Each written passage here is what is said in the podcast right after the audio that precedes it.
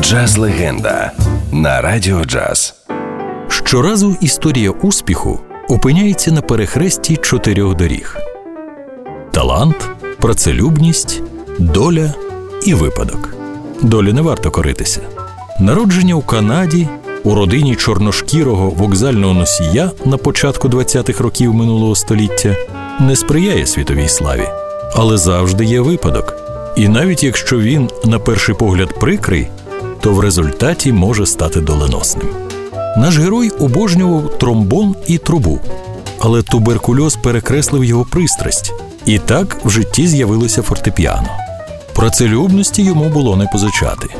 Заняття від 6 до 8 годин щодня принесли свої результати. Він став віртуозом. До речі, так він займався майже щодня протягом усього життя.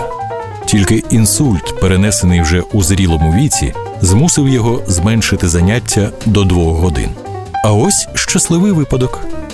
Його гру по радіо дорогою в аеропорт почув американський джазовий продюсер, розвернув таксі, і наступний його виступ був уже у Карнегі Холі. Критики звинувачували його в надмірності.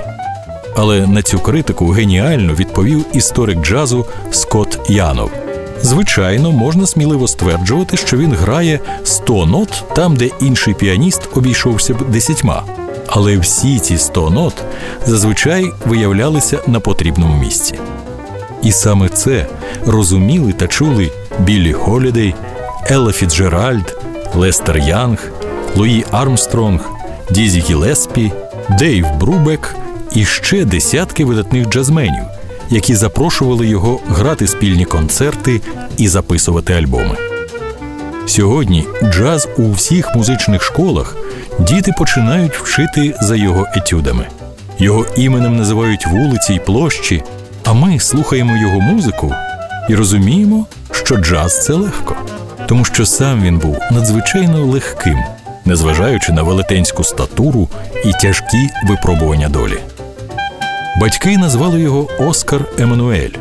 Дюк Елінгтон називав його Махараджею клавіатури, а ми називаємо його легендарний Оскар Пітерсон.